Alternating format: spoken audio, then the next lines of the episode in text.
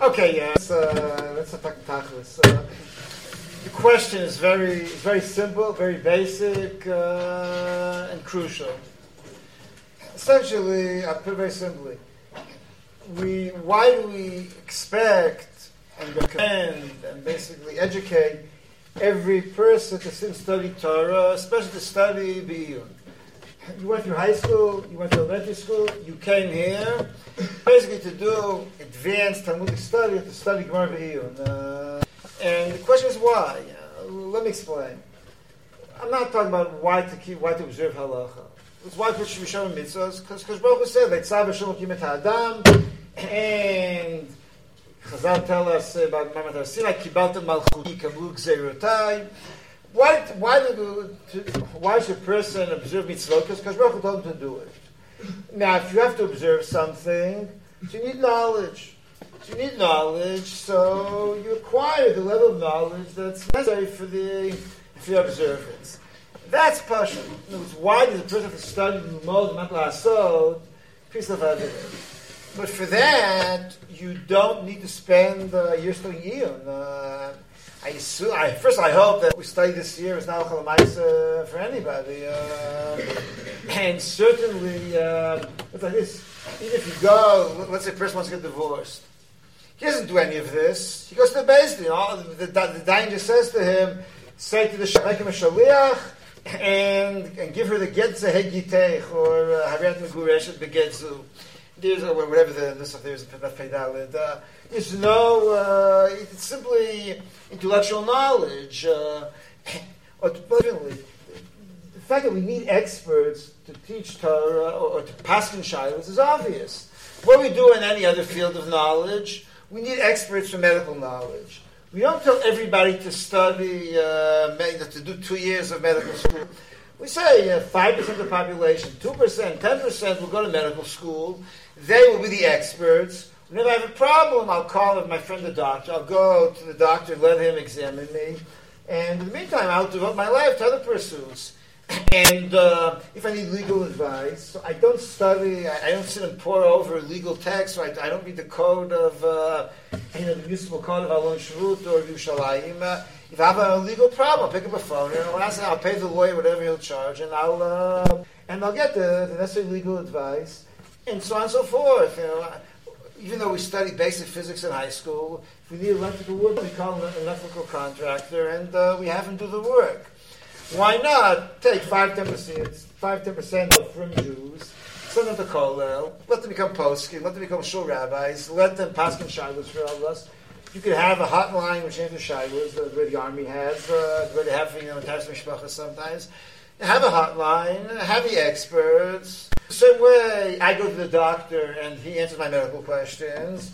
So the doctor, why did he spend three years in yeshiva before he went to medical school? Let him pick up a phone and ask me his halachic shilas. And that's what he does anyways. So why do you expect him to study Iyun? That's the simply put, why should everybody do advanced studies? Um, that's presenting the, the, the problem from one perspective. I'll present it now from another perspective. Tefillah is pretty why we do it why a religious person should be praying is pretty obvious. Every religion has it. It's difficult to explain the practice of tefillah. Maybe we can organize a young Humans about tefillah, but uh, how to go into the practice is very, not very difficult. But the rationale is clear. Uh, Talmud Torah is the reverse. It's easier to train someone how to learn than how to daven. And you, it's more intellectual. The rules, there's a methodology. There are rules. Uh, Paradoxically, it's much ado to explain why to learn. To explain why to daven is clear. To explain why to learn, because I said before, is very difficult. And this problem doesn't begin with, you know, Yeshiva Shana Aleph, uh, Tavshin Ayin Tet. Uh, I'll go to Rabbeinu Bachya. Rabbeinu Bachya, Chovot HaLevavot. You could say, after Saadia Gaon, he's the second person who even wrote uh, Jewish philosophy systematically. Saadia Gaon began, and then Berbache is probably number two on the list chronologically. Uh, in the introduction, what, what's Chovot HaLevavot? Chovot HaLevavot talk about your moral obligation. Chovot Halev, and your obligations in terms of Emunat and Deot. There's a Bachai, he wanted to build your, your spiritual life. and he feels very neglected, and he feels that people are not engaging in uh, proper avodat Hashem because they neglect their spiritual life, they, they neglect ethical life, and he, um, after he describes how he recognized that this is a crucial part of avodat Hashem, Amar Mechaber, וכיוון שעמדתי על חיוב מצוות הלבבות, after I discovered how crucial this is, uh, ראיתי שהונחו, הונחו means they neglected, Look, Chubar Bem Sefer Miuchad, there's no, no Sfarim. I know the Shiltot, I know the Behag, I know uh, Chuvas but I don't know uh, any, I didn't see any ethical works that were, that, were, that circulated in the shuls. Um, okay, now I'm skipping here a bit. Um, when I look at Chazal, what I what we see in the Masar from Chazal, Yoter use Vizumish Tadlim Mechuvat Atzman. They took much more care, care to bury their souls, meaning the midot and the like. Mimash Mishlim B'Toldot Hadinim. Now listen carefully. It's, it's a medieval translation, but I'll translate the translation. B'Toldot Hadinim V'Ashot HaNochriyot HaKashot. It means strange and obscure details, uh, halachic details. In other what, uh, in words, he says, Chazal would deal with Pirkei Avot. They would study uh, all kinds of uh, masechtot which weren't relevant in practice. Um, שהשתדלותם הייתה בכללי הדינים ובעניין איסור והיתר. It's not in general terms. Uh, let me say something, uh, I'll say something immediately. What I want to talk about here is why we get down to Iyun. Because uh, I think any field of knowledge it's important for a person to have basic ideas. I said before, we, don't go to medical school, right? We study high school biology. We don't, uh, we don't sit and, you know, and learn law like in law school, but we do take a basic civics course in college or in, uh, or in high school. It's the fact that man is a curious being, and that part of being a part of being human is to engage human characteristics including curiosity. You think about the lonely man of faith and the Rav's whole ideas. Human uh, character traits are positive and spiritually important. And how do we know this? Because Baruch instilled within us curiosity, He instilled within us loneliness, and many, many others, ambition, uh, and so on and so forth, appetites. Uh, all these things have their spiritual role. So the fact now an intelligent person, if a person Law Lane has a disease, he doesn't want to be told to take this pill. He wants to understand the background. He wants to. The person's a doctor. He wants to know a little about the history of medicine. We want to place our lives in a certain context. Uh, we want to understand, uh, you know, where we're coming from, where we're going to. What's the, you know, basically to understand, not just like to have this tunnel vision, but to see the bigger picture. That's basic human uh, personality. It's, that's how human being functions. And it's important because uh, this gives you a sense of where you are in relation to the world around you. Now, if you're from Jew, the world around you is only medicine. It's not only you know, politics. The world around you is halacha as well. So now the ABCs of how the system works, that there's Gemara, there's Shulchan Aruch, there's Torah, there's Rambam, uh, there's Mishnah Berurah, that is part of your high school education, so to speak. That's part of just knowing the basics. Part of knowing broad, the broad outline of how the system works, basic details. That, I'm assuming, is relatively easier to explain same way you understand, we teach everyone high school biology, we teach everyone, you know, high school uh, Gemara or uh, here, and that's what he calls here in this passage. Um, um, Hayu mit. Oh, one moment. Um,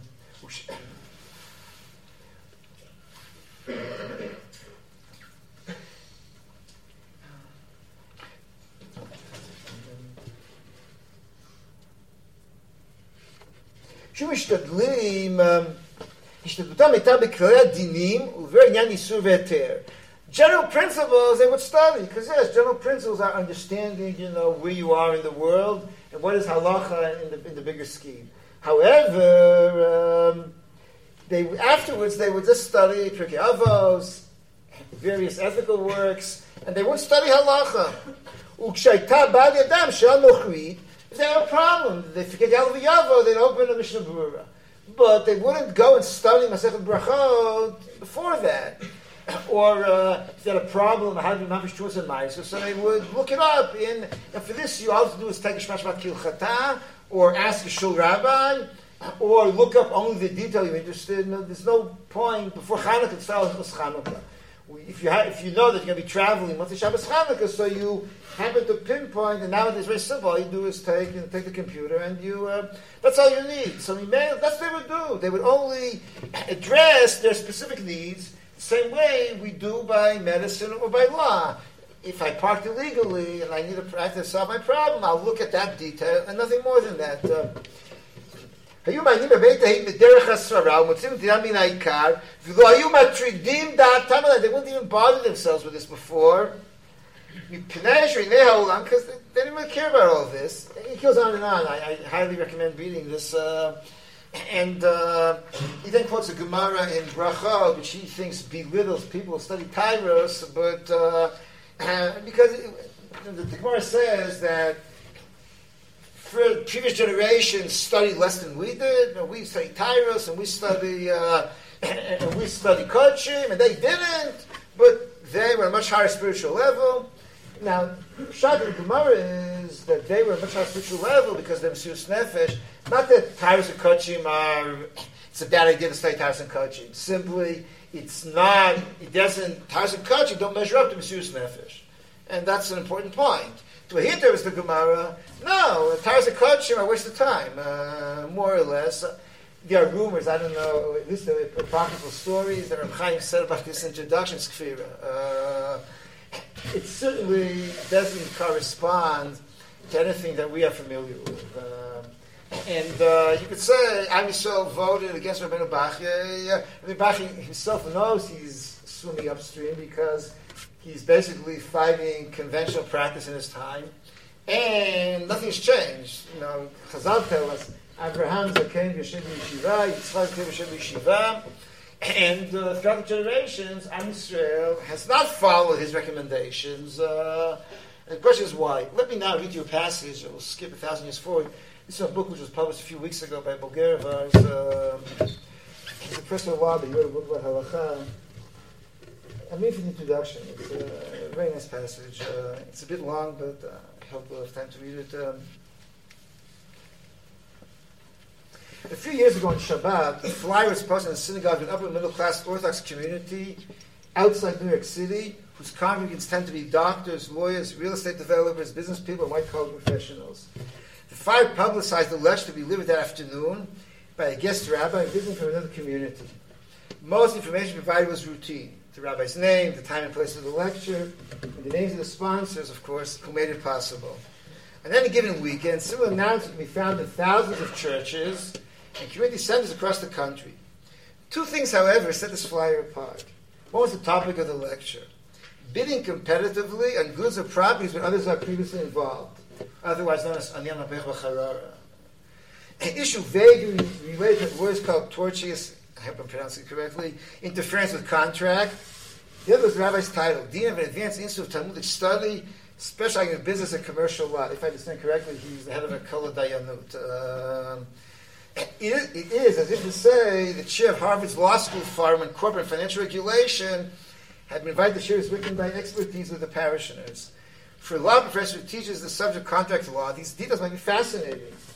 But aside from professor of contract law, this is hardly a matter of general interest, and it's certainly of dubious appeal to lay audience, much less to anyone searching for spiritual fulfillment. Indeed, in any other setting in contemporary America, a lecture bearing this title would be delivered by a law professor speaking to students academic colleagues, by an attorney addressing practitioners or clients. Further, while these particular congregants themselves bound by halacha, neither the topic of presentation was designed to set forth the rules directly relevant to, to common scenarios of religious observance. Yet, on that Shabbat afternoon, nearly 150 laymen, none of whom was academic specialists, a few who would, ever draft an agreement under the Jewish law, and probably could not know how to do it either, uh, came out here. The rabbi guided through the Bible as a Talmud discussion. Why? For 150 people involved, the answer is clear. They did not see this as a lecture on law, as an opportunity to participate in a quintessentially spiritual act, the study of Torah. First, the Talmud sees it, study of Torah, a study often centered on peculiar particulars of halach, is one of the most pristine forms of divine worship. This activity of Talmud Torah competes not only with other spiritual pursuits such as prayer and good works, and not only with intellectual interests like studying philosophy, art, or science, but virtually every other human activity. I'm skipping here a bit. Um, nor is studying a swing of minutiae of halachic discussion unique to one New York City suburb. Every day, thousands of men, increasingly women, around the globe gather in synagogues and office parks, sit in trains or buses, or log in online to study a double-sided page of Talmud. Okay, he describes what Daf Yomi is. In August uh, 2012, more than 90,000 people crammed into MetLife Stadium to mark the completion of another cycle. Uh, the gathering was neither a sports game, a rock concert, political rally, anything remotely akin to what usually draws 90,000 Americans to an event space. Improbable as it sounds, the a joyous celebration, enormous and enormously technical legal work of more than 5,400 pages studied each day as religiously prescribed, quotation marks, hobby.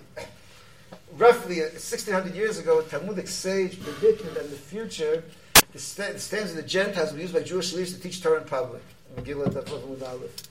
For the vast majority of intervening epochs, this declaration could only have been a display of messianic hope, or a tone-deaf display of disillusional hubris. By 2012, the commitment to Torah study could fill in one of America's massive coliseums to celebrate the Torah public. Oh, it's a beautiful piece, I think. Um, and the basic, obviously, Rabbi Bachya was wrong. Uh, at least if we judge by the numbers. Why? um, the answer could be stated in one sentence, uh, but then allow myself a few sentences to explain the one sentence. Uh, a few, more than a few sentences. Um, one sentence of Chaim Elazar says, Dvar Hashem zu as, that's the basic. That's the basic insight of Nefesh Chaim Shadalid. Nefesh Chaim is the first attempt, or is that, I know the first, but certainly the most important attempt to explain this and to conceptualize these ideas. Essentially, for hundreds of years, people studied it intuitively. And time permitting, I'll try to explain why it's so important. People studied it intuitively, but no one ever conceptualized it. Was it was done because the way, like those things are obvious. They're simply obvious. This is what Judaism is all about. Many things like that, I never questioned them. Um, only when you're questioned, you all of a sudden you have to explain them. And when Chassidut came and called this into a question mark, the Chassidut came and said, no, you should, spirituality is to be sought. Why such as Rebbe Bach's ideas? So someone had to really come and conceptualize uh, or explain why, basically to articulate why, why, why study Torah. Chaim Volozhin's answer was, Dvar Hashem zu. Um, what does it It means uh, the following in one level. One level, Talmud Torah is the direct contact with Kadosh Baruch the Gemara Nevuchim, or or the Chovot HaLevavot, or Halachic Man, or Rav Kook, and, and, and, so on and so forth. These are what human beings think about the Kadosh Baruch Hu. These are, you know, are speculations. They're very important, but essentially, these are these talk about the relationship. It's not the relationship itself. The direct contact is Dvar Hashem. I'll, I'll, tell a story to. Uh, I'll use a metaphor, not a story to uh, get the point across. A person. Uh, a person can, I can describe various people, you know, or whatever. I can, I can describe many people. But that's very different. Know, if tomorrow morning I'll go, I'll, go, I'll go to my office and open the Gemara and find and find, uh, uh, and find a piece of paper on which my father wrote some of his, uh, you know, an outline for a share. It's a whole different experience to listen to a hesped. A hesped often tries to uh, explain, to describe, but it's the outside. It's what I discern in you. It's how I experience. It's, it's tough to describe. It's like a, a picture describes a landscape. So a Hesped describes a person. But it doesn't have direct contact. You find an object, it's like, I'll, I'll tell the story. After I got married, uh, we, um, about a year after we got married, my wife's family, this big family get together. Uh, Hashem, it's only for 20 years. Uh, and uh, they celebrate her grandfather's 100th birthday. There's only one problem he wasn't alive for 16 years. Uh, he was, it was the hundred years since he was born. It was not, quote unquote, his birthday, so So, uh, the kids, they, uh, we all got together, we spent the whole Shabbos. Now, what happened over the Shabbos? In the first, uh, over, over, over Shabbat, so every meal, someone, someone came, and described the grandfather, the grandmother, their chesed, how they came to Tel Aviv in the 1930s, how they were center of chesed, how, how often the Holocaust survivors came and stayed in their house, and so on and so forth, how he studied Daf. It was very nice. I was new in the family. I hadn't met him. Uh, I got married after he died. It was it was enlightening. I learned a lot about the family and, and the personalities, know, about the patriarch of the family, so to speak. I, I learned a lot, and it was interesting. And everyone enjoyed it. It was. Came with the Shabbos. One of the older cousins, uh, who's a professor of natural science in Tel Aviv University, a not too religious uh, place, to, to, say the least. And she's from, but she, uh, because she, she doesn't quite come from. She, this, this is not this is not Carlebach or anything like that. She takes out this old piece of paper, yellow uh, from age, and she takes the piece of paper and she reads it. It's a letter that was written to her by the grandmother when she was a postdoc in the, in the States. The grandmother in Tel Aviv wrote her a letter. The letter says nothing. The letter says it's been raining this past week. The forecast is it'll get better over the weekend. Uh, David came back home from the army. His wrist is a bit uh, hurts him a little. Uh, all this, all this kind of other, you know, information, which uh, it's it's interesting. It you know, does not survive the test of time. What was the response of the crowd? The response divided into two. Those who had never met them, like myself, it was a big yawn really the weather in 1968 uh, or who was uh, you know who was going you know who was going where uh, tomorrow you know tomorrow morning 30 years ago. Uh, on the other hand, those who knew her, it was electricity. They were literally shaking with uh, feeling you couldn't like the emotions were so high. Why? For simple reason. For the person who never met them, the information was meaningless. But if you knew the person, this way to touch on, essentially there's a Rubicon between Olam Hazeh and the netherworld, right? Olam Haba. We, we can't cross it. The only way to transcend this is through these objects. I once saw in the once in the Israel Museum the Ramban's uh, the Ramban's seal. It, it's electric because if you know the Ramban, all of a sudden this is not only his ideas. It's also you can like feel the person.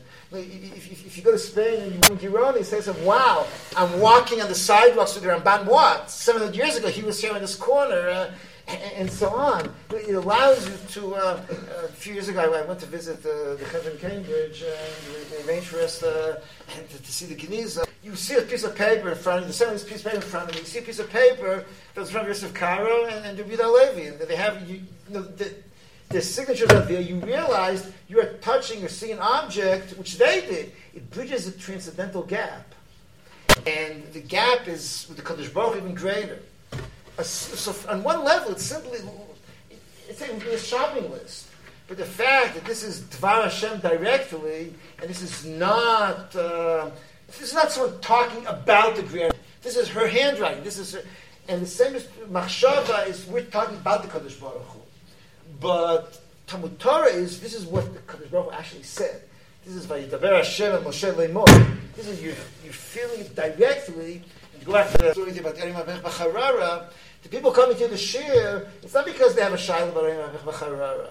It's because they feel when someone will give them, when, when the rabbi will talk Parashat Shavuot in the morning, or when the rabbi will give a sermon about uh, spirituality, those are his thoughts and his speculations. But you listen to the sugya of B'charara, it's like listen to Kriyas Torah. Kriyas Torah is, it's not intellectual experience. At the end of the day, you can't learn too much from the pace of Kriyas And uh, what you learn from it, but it's experience. You create Mamadar Sinai. It's you're touching on and, and Mishing Torah. And we, when you go to Shur you hear a shir about Edim Mesir Chasima, you're actually touching, you know, you're in direct contact with, uh, with So this will not convince someone who has religious doubts. You have to study Machshava. And obviously, for, for, that matter, you won't solve the ethical problems with the Bachif. If I can stay careful. In other words, this is not coming to say that others are not important. It's coming to say, though, that if you want to be in direct contact, you want to just feel Kadosh Baruch Hu talking to you. You want to see the Kadosh Baruch Hu addressing you, uh, and not people speculating about the Kadosh Baruch Hu, not people telling you how to behave in His presence. But rather, you want to see in His presence talk directly. This is uh, this is Talmud Torah. This is one level. This, as I said before, it's a shopping list. It's a, a letter which says nothing, but it's his letter, so that I can. And of course, on another level, it's totally different. This is not a shopping list. This is full of Baruch divine ideals. However, and, and we study Torah also to know the ideas. These are this is the Baruch Hu's moral system. Any legal system reflects, of course, a moral and religious system. And you study Zvachim, so you're not just studying some details about the animals. This is basically it's a whole world of what is devotion and what is uh, and, and what is avodat Hashem. And so, however, I, I, don't want to dwell upon that. I rather want to um, to the next point, which is more important. Talmud Torah is so crucial for simple reason. I'll go back to Chaim Volozhin. It's not Dvarshem Zuhalach. It tells us that what's the reason to study uh, to study Torah? At the end of the day, he says it's for dveikut. You study Torah for dveikut. But what is dveikut? If you have to translate know, normally we tend to think about like ishto. It's kind of mystical, and we think, and therefore it's like two bodies coming together. It's like two merging into one. If you think about that kind of v'davak ishto, so then it's very difficult to talk about the Baruch. He's transcendental. Leirani Vachai. So you have to get into mysticism, and then and it's kind of mystic. Uh, you know, it's kind of mystic. You know, you, you leave the world, uh, you leave the world, of merge into this into the infinite. It's difficult, bichlal, and certainly in Judaism it's very difficult because mysticism and Judaism can never really take the final step because we're running on Bachai. Transcendentalism is so deep in the fabric of, uh, of Yiddishkeit you, what you, you, can read about Eastern mystics or like Christian mystics, you can't find by us because we, we, we disagree with that. We, uh, we so it's kind of mystic dveikut, like you have in Chassidut. Um, that is not what Chaim Volozhin is after. When he says dveikut, you have to translate not union or kind of uh, something along those lines. You have to translate as to be associated with. Well, definitely, because Baruch makes you part of his team. And here uh, I use that metaphors. These it's impossible to talk about relationships with the Kadosh Baruch Hu using metaphors. He let machshavat tzisavei, v'yirani ha'adam v'chai. So you have to use metaphors. And about relationships. And of course Tanakh right? B'ni matem Hashem elokechem. B'ni b'chori Yisrael.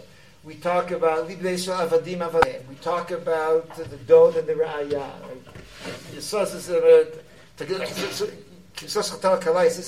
A... And so on. And now, so I'll, I'll allow myself uh, a slightly different metaphor. Think for a moment about um, about a senator or a congressman. Uh, he has legislative assistant. Now, the at one level, the assistant has no standing, right? He has no authority. is, is only derived from the fact that the congressman is interested in his services. He's, he consults with him, that he he appointed him.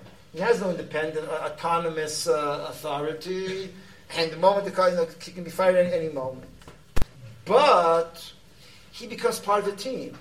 If there's any piece of legisla- uh, legislation which is being considered, he gets to sit at the table, he gets to discuss it, he has input, and more so, his perspective is on like there's us and them. There's the legislators and those being legislated. He is on the side of the legislators.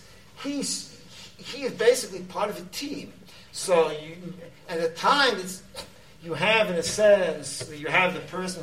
It doesn't matter whether it's the it's, it's the minister or the, or the senator who, pres- who presides over the discussion, but he basically brings all his assistants, and they are they're part and parcel. They're almost an equal standing. You know, they can they can talk back to him, they can argue with him, they can debate. And Basically, become part of his team. And uh, this is what happens with Talmud Torah. And Talmud Torah is because Baruch said, "These are my ideas. Now come and learn with me." If you're familiar with the passage at the end of Bikashtem Misham, The Rebbe describes over there how Talmud Torah is not an attempt to reconstruct the past and get information. Rather, it's an experience of meeting people in the present. Let me uh, elaborate this for a moment. Talmud Torah doesn't exist in the past.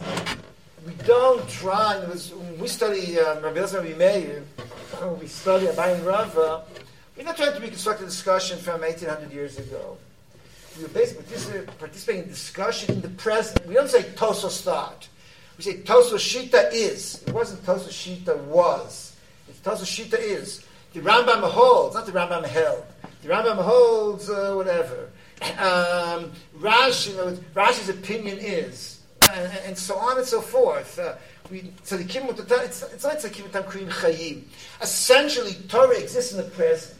It's, you know, Torah is not something produced by people in the past and belongs to them. It belongs to Am Yisrael. It dresses this one. You have to think about like culture things like that. It's Torah capital T, and the, the discussion is ongoing. And not discussion ongoing, we're participants, and not participants. It's like we're watching a movie. It's it's not even interactive. It's you're at the discussion now. We discussed Eidim Masira today. So you can make a chidush, you can change, uh, and you can make a suggestion. Now, this idea does place some premium upon voicing opinion, upon chidush. Indeed, but, in the literature world, so creativity is a large idea because creativity basically, the more creative you are, in a sense, the more central your role is on the team. But that doesn't mean that if you're not creative, you're team. This means it's a larger discussion, it's a large group, and uh, one person with more prompting discussion. Everyone is privy to discussions, participating as a member, not, as an audience, as a participant. He can pick up his hand and uh, and, and come and, and belong. In other words, you're basically part and parcel of the process of creating Torah. And because Baruch was there at the head of the table, now the Rebbe is this wonderful passage. We describe he sits down and study, and all of a sudden he, he opens his he opens the Gemara and Rav Ashi and Abai and into the room, and he envisions them, you know, coming and discussing with him. And then he opens the Ramban, and the Ramban engages him. And the Rabbeinu Tam comes and looks over his shoulder, and then the Rambam appears at the door. It's, it's very poetic, and uh, it's a beautiful passage. Uh, it is now at the end of the day, you have to realize this is because now this is because of what Torah transcends. It's a, it's a group discussion which transcends time and place. But at the end of the day, it transcends much more than time and place it transcends Olam Hazeh. Because at the end of the day, what the Rav really means there, and what he's really experiencing is not only the Ramban in the room and the Rambam Rabbeinu Tam. That's how you visualize it. What's really in the room, though, is the Kadosh Baruch Hu. The one really looking over his shoulder is the Kadosh Baruch Hu who's there. And, uh, and this is exactly what he, Professor Simon here uh, is describing when he talks about people coming for a shiur Shabbos afternoon. The really coming is to be over the Hashem because they feel because Baruch Hu gave us the halachot, you know, and part of Masechet Kiddushin,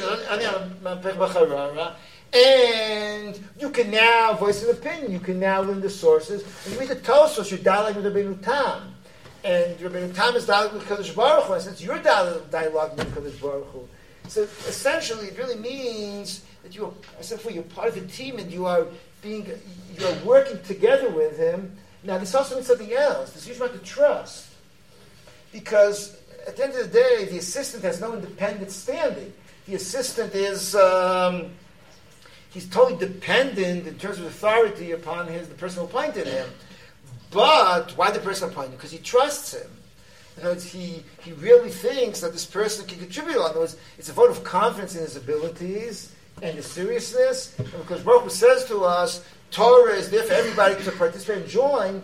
It's a vote of confidence in, in Am Yisrael and in man. It's a vote of confidence that we are all ra'ui to participate and, to join his team. like Goyim now it creates, now what does this create? This also creates the same sense of solidarity of belonging.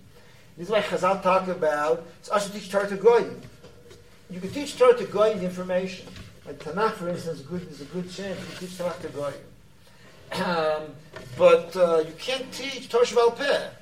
And you can, you can maybe tell a guy what Jewish law is. You can't get from a Chavrusa Medrash. Because that's an experiential act. That's part of feeling close to Kadosh Baruch Hu. And um, so when you have a team, there's a sense of solidarity that you think for a moment about the example I gave you. You have a legislative assistant. He comes down to the he comes to the Capitol and he wants to enter the building. He doesn't go through the ceremonial main entrance. If he was a, a visiting dignitary, if he was the foreign uh, minister of France or England, he would go through the main ceremonial entrance. He goes through a side door for employees only. That, of course, means you really belong. It means you're not an outsider coming to visit, even an important outsider. It means you really, you belong, uh, and you're an insider. And this is exactly what happens in Torah. We are insiders. I remember many years ago, uh, the, group came in and I was asked to show them around the Midrash, and went to Zot Nashim, and uh, this guy says, I tried to explain to him what a Bechavruta is, and this guy, he looked like 70 something, he says, if you never did it, you can't really understand what it's all about. So I went over to him afterwards, and uh, I said to him, I understand you have a Shiva background. He said to me, Yeah, the sixth grade I studied Gemara. But the experience was so deeply imprinted upon him, uh, and that because he felt like he was belonging. Uh, and, um, and this is in a sense what you get by by, by Torah Shebe'al Peh. Because Baruch Hu basically says, Come join me at my table. It's not only the Reb's table now. It's Kosh Baruch Hu's table. He says, come and join me. And let's have a discussion together. Let's be, uh, and if you feel part, you really feel, very cool. Really associated with. Now, uh, I'll, use, I'll, I'll, use a second metaphor uh, because instead it's even more than this. At some point, you have to think, it's not because Baruch says, I'll join the discussion. So what he says, I'm handing over the, the keys to you. you go, he gives Torah Peh, he says to us, I trust you totally. Whatever you'll decide, it, it will be. In other words, because Baruch takes away his veto power. These are all the midrashim about that human beings overrule and override the Kadosh Baruch Hu uh, in halacha. All kinds of agadah uh, make this point that you can override the Kadosh Baruch Hu. Why? Because Kadosh Baruch Hu trusts you so much. He Basically, he's handed it over to you think for a moment about, you know, uh, have a person who hands over his business to his son. It's a huge vote of confidence. In a sense, he basically trusts the son to continue his legacy. Or if you want, and, and this basically Torah Shabbat I'll use a second metaphor now. Think not about a legislative assistant. Think for a moment about a painter, a sculptor, whatever, who has an apprentice. And um, so he draws the basic outlines of the picture he wants to draw know, some kind of you know biblical scene or whatever. He wants to draw the Akedah, let's say, take Parshat Shavua. He wants to draw the Akedah. So he he maybe gives the basic you know plot outline, but now you can interpret many different ways. You can you can paint the Akedah. Uh, as I suggest, if you go and look at different paintings of Akedah, you get very different experiences of Parshanut over them. Now, because Baruch says to us, no, I told you the story. But the interpretation is up to you. Fill in the details. In words, I drew some very broad brushstrokes over here. You now fill in all the, do all the delicate work, and whatever. If you'll decide the story to be more tension or less tension, you'll decide the story is more, whatever you, however you interpret it. For instance, because Rabbi said the Katav Sefer Kritu. You can interpret that many different ways. You can make it more formal, you can make it more personal, and you can, uh, and now, Rebbe and Meir have not only different ideas of Eidut, the different ideas of Gerushin. What, what's going on exactly? Uh, because Rebbe said, fine, if we'll decide like Rabbi Lezer, be like decide like Rabbi Meir, be like Meir. Tosfos and the Rambam have different ideas of what, what Rabbi Lezer meant. We don't ask Rabbi. It's their authority now. Especially because Baruch has given us, He's empowered us to have all of this. And because all because basically we, we, we sit and have a discussion together with him. We have, but then we also get the authority to be those who decide. We get uh, the most precious thing because Baruch Hu has. He's allowed us to take ownership because this is the way his way of saying we belong. And this is one of the main differences between Torah Shabbat and Torah Shabbat Torah Shabbat is not like this. Torah be, except maybe in the Midrash, in, in, in, in, the Medrash, Medrash Rabbah. Torah chtav is interpretation. Meaning there's a fixed text, you do your best to understand it. There's a fixed text, and you have to understand it. You don't, you can't rewrite it. In other words, in Torah, you say Tanakh, you're trying to say what Yeshayahu meant, what Yirmiyahu meant. You are not trying now to develop the story. You're not trying to take it to the next stage. You're not trying to have input into what he's saying. You're trying to understand what he's saying, which is why you have this idea of pshat. Pshat means I think he meant this and not that. When you're talking Gemara, it's not, it's not he meant this and not that. It could be elu elu. This works and this works and this works. And uh, the same is true also that in Midrash, when we do Midrash Halacha, you develop. The Torah is a sefer kritut, and we then add on 20 different details which the text doesn't say. But in Tanakh, it's not like that. In Tanakh, you try to, you have to be faithful to what is being said. Um, with the exclusion of Midrash Agadah. Midrash Agadah is how you develop Tanakh as well. So if you study Midrash, or if you do Midrash, so then that's a different story. But if you study Tanakh, it's crucial. It's Dvar Hashem. It's Dvar Hashem, which is immutable. And you're just trying to understand it. And it could be, you know, it's a Machloket Rashi and Ramban, or Ibn Ezra and Sforno, is about what the text means. What Machloket Rizal here is how to develop the text, how to take it to the next stage, which is why Torah Shebe'al Peh, the Gemara says in here, the Samach, the Lokrat Kodesh Hu Brit Yisrael Torah Shebe'al Peh. Baruch Hu the, the, what's a brit? Let's spend for a second what a brit means. A brit really means some kind of mutual relationship, with the emphasis on the phrase mutual. Rashi says in last in last special Shavua in Lech Lecha, Kach darkam shekotei brito. Right? You take an animal, you slice it in half, you separate the two halves, and you walk in between. Bein habitarim, right? Between the two slices. Uh, what uh, what's what's the rationale? Why such a bizarre uh, ceremony? The, the symbols is very clear. What you're really saying is, what's the idea of a brit? Two of us are one and the same. We seem to be two countries, but really one. You, geographically, we may be here and you, uh, we're here and you're there. No, we're really one entity. What's, what's the idea of a marriage? Uh, the, the, the, the, Navi calls marriage a brit. It means we know physically two bodies, but no, in essence, we're one. We're really one entity, even though we're two people. No, we're not two people. We're one person and there's a famous story of Rabbi Levine who went to the doctor and said, uh, My wife's foot hurts us. Uh, so uh, that's the idea of a brit. And, uh, and therefore, now, to the person who's never seen a cow, you look at a cow, which you cut in half, you think it's two different animals. But of course, if you know what, how a cow is supposed to be recognized, even though physically you know, the mass is now split, but in essence and form, it's really one. So it's not, it's one animal divided into two. It's not two different animals. So you make a brit, you're saying we're not two different units, entities, really one, just have to be physically separate. And make a brit with the Kadosh Baruch Hu, and that's Chazal tell us, the Torah is the brit. It means we're really together in the same ship. We are really one entity, because we are, I said before, we are part of his team. So, and the brit is on Torah Peh, the brit is not on Torah because Torah Shebe'al Peh is when you join the team. Shabbal respect it. Observe, you understand, it's important, it's crucial. I'm not, I'm not trying to say it's like Tanakh has shalom. But what Tanakh provides you is to understand Koma Hashem. What Shebe'al Peh gives you is you can now join the discussion and have input. In Tanakh, you have interpretation, not input. In Shebe'al Peh, you have input and not only interpretation. And that's why the Brit and Torah Shebe'al Peh is so much crucial. And, and I said before, no one articulated this for Chaim It was intuitive. And why? Be- because relationships are usually intuitive. So people never stop to ask themselves, why are we studying Alfred Yushay of uh, But it didn't matter to them. Intuitively, they felt, they go to Besmedrash and they're near. My grandfather, Al Shalom, uh, no, not the Rav, my, my other grandfather, Dr. Lichtenstein, at the end of his life, he was blind and also hard of hearing for, for the same reason. It's, it's, it's the same condition caused both. and he used to go Micha and that's, and he was an honest man.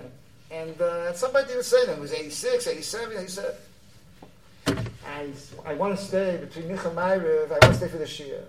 No, they study Shabbat, whatever they study, they said, and the Yodea Shani I, I know I'm, I'm, not learning anything from this year. I don't. I will not gain any intellectual knowledge.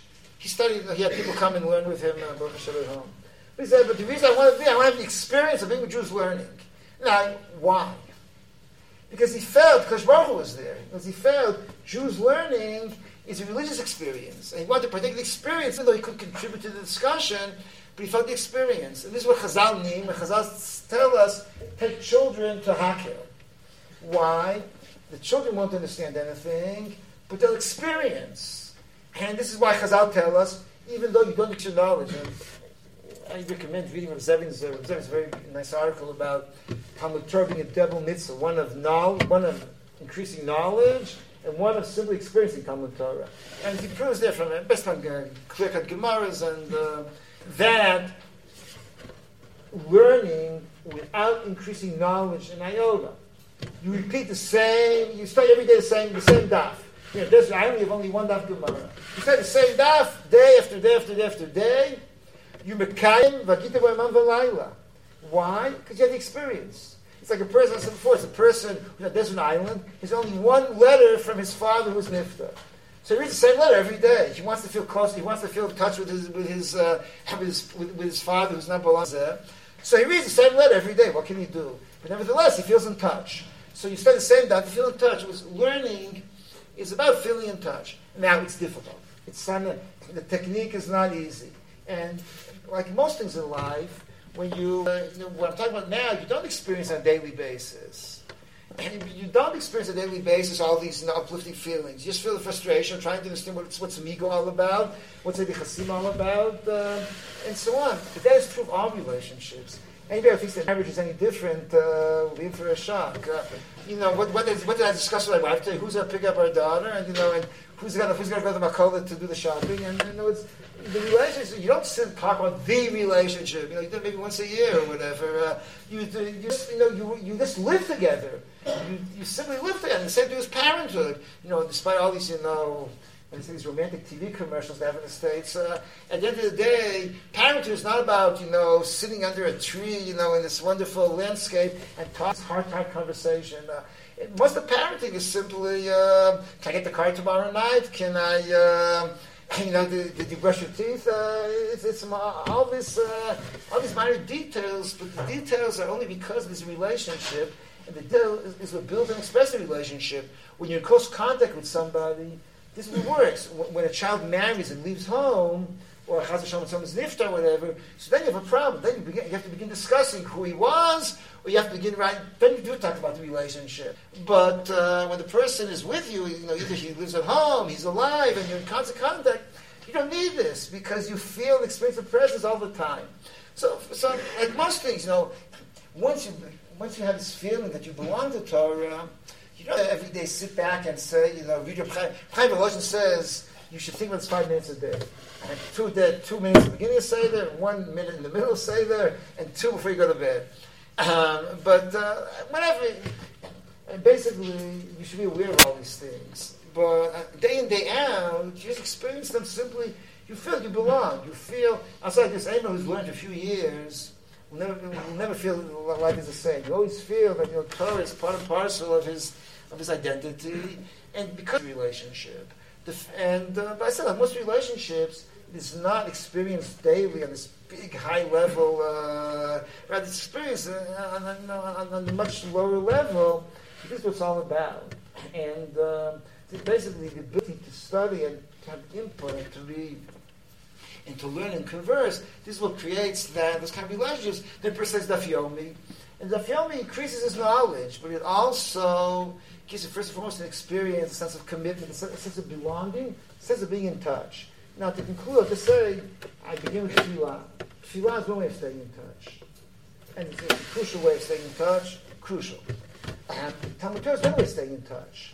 You stay in touch, try to stay in touch by, so to speak, direct conversation. It's like you think with your parents. You can have direct conversations, and that's how you stay in touch. But, and, you, and you have constant activity, like I said before. Like I can, you pick up the phone, you can talk to your parent, and discuss whatever you want to discuss. So that's like tefillah. And that's very easy. That's important. On the other hand, Talmud Torah is like working together in the kitchen. It's like doing a project together. It's like uh, standing side by side with the parent and doing something together. You have to talk. The fact that you're doing something together and that you are simply working the same project together, that's what creates a relationship. Both are crucial. Uh, my father liked to quote a French poet, I know his name, who used to say that marriage is not about looking at each other. It's about the two, the two, the husband and wife, looking to, through the same spectacles at life outside them. So the Havdil, uh, in a sense, this is true here about Talmud Torah as well. Tefillah is talking to, looking at each other, and Nevuah as well. But Talmud Torah is the two, is us and Baruch Hu looking together at the world. It's like the legislative assistant, and instead they're looking together at the rest of the world. And that's why Torah creates such a wonderful relationship uh, with Baruch Hu and uh, Zat Hashem. And we should all have the experience and to continue learning um, with Hashem.